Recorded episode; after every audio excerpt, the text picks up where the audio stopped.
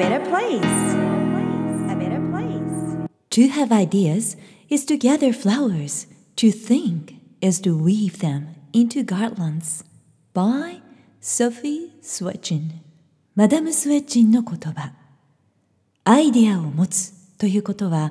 花を集めることに似ています。考えるということは、それらを編んで花輪を作ることなのです。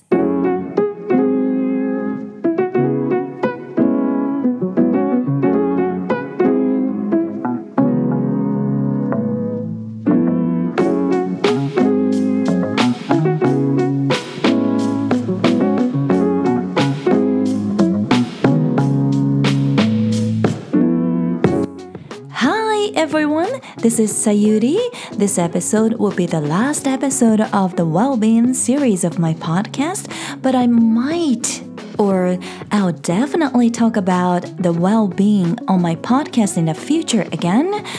I hope you enjoyed the last episode today. How to use the psychological method. Whoop!皆さんこんにちは。いちがつのポッドキャスト番組では Well-being シリーズと Vision シリーズの新年バージョンでお送りしています。にじゅっかいにわたってご紹介してきましたこのポジティブ心理学シリーズ、まあ、今回でラストとはなりますけれども、またこのポッドキャストでは頻繁に取り上げていきたいテーマです。今回ラストのエピソードテーマは Podcast Volume ひゃくさんじゅうごポジティブ心理学幸せ力にじゅうビジョンが必ず実現する心理学メソッド Whoop を活用する方法です。ビジョンシリーズの方はあともう少しご紹介したいことがあるんですけれども、こちらのにじゅっかいぶんのポジティブ心理学シリーズを通して皆さんが能力というよりは熱量やほんのわずかな考え方とか習慣の違いによって幸せを感じる力だったり心の豊かさを感じる力というのをアップすることができるんだなというような希望につながったら嬉しいなと思っています。受験中の方、国内外問わず大学進学のための英語力アップを目指している高校生、そして親子の皆さんのサポートも続いているんですけれども、考え方の柔らかさというのがこれからの時代に幸せに羽ばたくために本当に本当にとっても大切だなというふうに感じています。まあね、最近共通テストもありましたので、その分析のリクエストなんかも届いてるんですけれども、まあ、一つ一つ皆さんのリクエストにお答えしていきたいなと思っています。凝り固まった自分だけのルールからまずは一歩飛び出して、こういろんな考え方が世界にはあるんだなと、ちょっとこう楽な気持ちで柔らかい気持ちで自分の思い込んでいる制限というのを超え続けていくということに一人一人がチャレンジできたらいいなと思っています。今日のテーマ Whoop なんですが、こちらは心理学に基づいたゴール設定の方法ということで、もういろんななんかこうビジョンボードの作り方だったりとか目標設定の仕方、それからスケジュール帳、夢が叶う手帳という感じでたくさんの情報があふれていますので、まあそれを一つにまとめるような考え方かなというふうに感じます。どこで何を学んでもやっぱり原理原則というのは同じですので、メソッドと呼ぶことはちょっと気が引けるんですけれども、まあ、心理学的に名前がついているということと、心理学的に理解することができれば自分のビジョンや行動プランを信じる力というのも高まると思うんですね。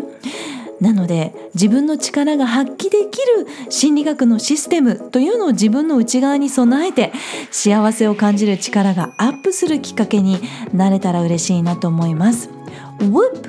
stands for Wish, Outcome, Obstacle and Plan. Whoop というのは Wish と Outcome と Obstacle と Plan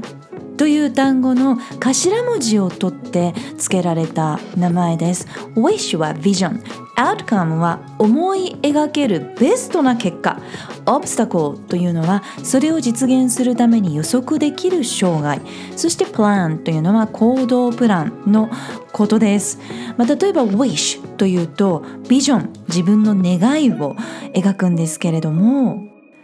こんな人になりたいな、こんなライフスタイルを送りたいな、こんな英語力を身につけて、こんな人たちに囲まれて、こんなものに囲まれて、こんなところに行って、こういう感じ方をしたいな、なんていろんなビジョンが皆さんそれぞれあると思うんですけれども、例えば英語力だったとしたら、英語で誰とでも会話ができるようになりたいと思ったらそのビジョンを描きます。これは数字ではなくって、自分の価値観が満たされるような視覚化したビジョン、それを先に描くということなんですね。数字はその後になります。なのでまずはビジョンを描いて、それから次は wish の後は outcome をイメージします。ベストな結果をイメージしてみましょう。えそこで数字が出てくることもあると思います。ベストな結果、例えば トーイック だったらきゅうひゃくてん以上取りたいな、英検だったらいっきゅう取りたいな、アイエルツ だったら ろくてんご 以上取りたいなとか、 トーイック だったらひゃくとか目標があると思うんですけれども、先ほどの wish のところで視覚化したビジョンに近づくための物差しとなるツールとして数値化してみてください。あくまでもツールとしての数字なので、本当のビジョンは wish のところに書いて、楽しいものでなくてはなりません。さあ wish、outcome と描くことができたら、次は障害、オブスタクルを予測します。そのビジョンを叶えるために、実現するために、アウトカム、目標を達成するためにどんな障害があるかなと予測するわけですね。例えば勉強の時間が必要だったり、英語に取り組む時間が必要だったりした時に、どんな障害、ハードル、壁を予測することができますか？例えば エスエヌエス を見る時間が勉強の邪魔になっていたり、時間は費やしているんだけれども、なかなか数字として出てこないとか、感覚として伸び悩んでいるという感覚がある方は、もしかしたら非効率な取り組み方になっているかもしれないので、取り組み方、英語を習得する方法を変えていく必要があります。それが今ネックになっているかもしれないですよね。なので自分の中で一生懸命分析して、その障害を乗り越えられるアイディアを出した上でプランしましょう。行動プランとしては、いつまでにじゃあその目標の数値を取りたいのか、例えばきゅうひゃくてんを取るのか、そのために何曜日の何時から何時までどれくらいの量、あるいはページ数などをどんな風に取り組むのか、どれくらいの時間かけて取り組むのかなど、詳細を数値化してみます。その取り組み方自体が非効率だったら、自分の中では解決できないことをメンターやプロフェッショナルに習得の秘訣を聞いて、プランニングを手伝ってもらうことがおすすめです。そしてこのプランで本当に目標は達成しそうかなと逆算してイメージしてみましょう。という感じで、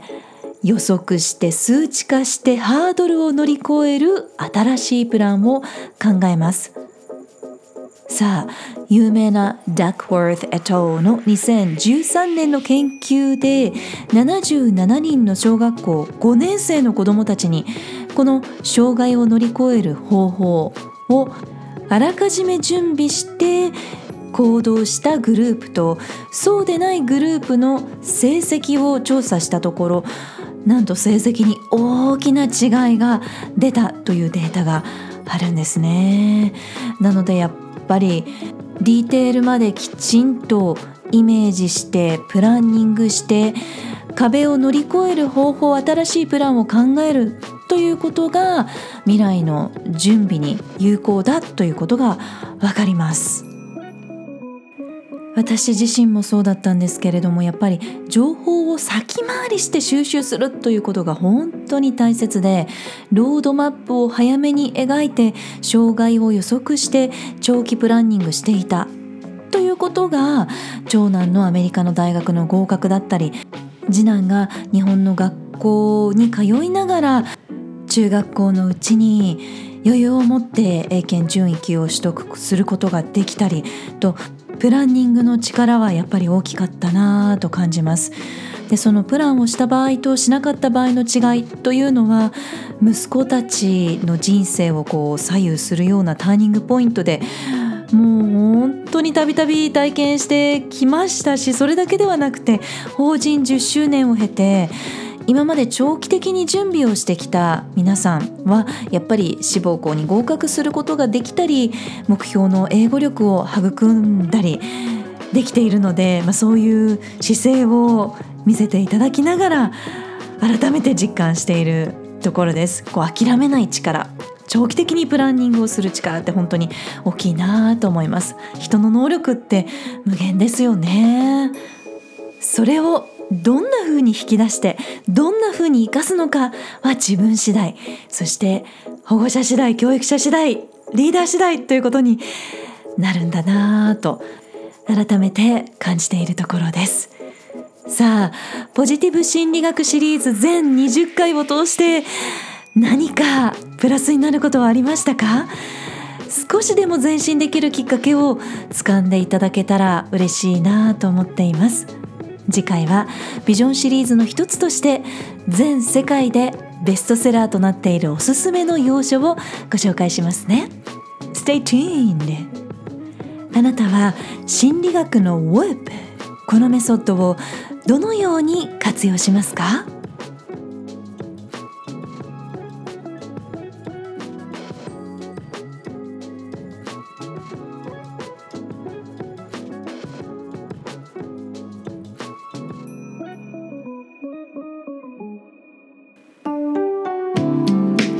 この番組は自分軸を確立し、一人一人が自分らしさを最大限に表現することで世界がより良くなるというビジョンで配信しています。私一人だけではなく、世界の声、そして皆さんからの声もお届けできたらいいなと思っています。皆さんからのメッセージ、ご質問、リクエストも受け付けています。インスタグラムはさゆりセンス、スペルは エス エー ワイ ユー アール アイ エス イー エム エス イー、 Facebook ページはグローバル育児、スペルは ジー エル オー ビー エー エル アイ ケー ユー ジェイ アイ で検索して、ぜひフォローやメッセージでつながってくださいね。ホームページからはゼロからマスターまでのストーリーやキャラクターがわかる心理学診断も無料で体験いただくことができます。お役に立てたら嬉しいです。 Hope to hear from you. Alright, thank you for listening. Take care and enjoy your life. Till next time. Bye bye. Who you are makes the world a better place. A better place. A better place.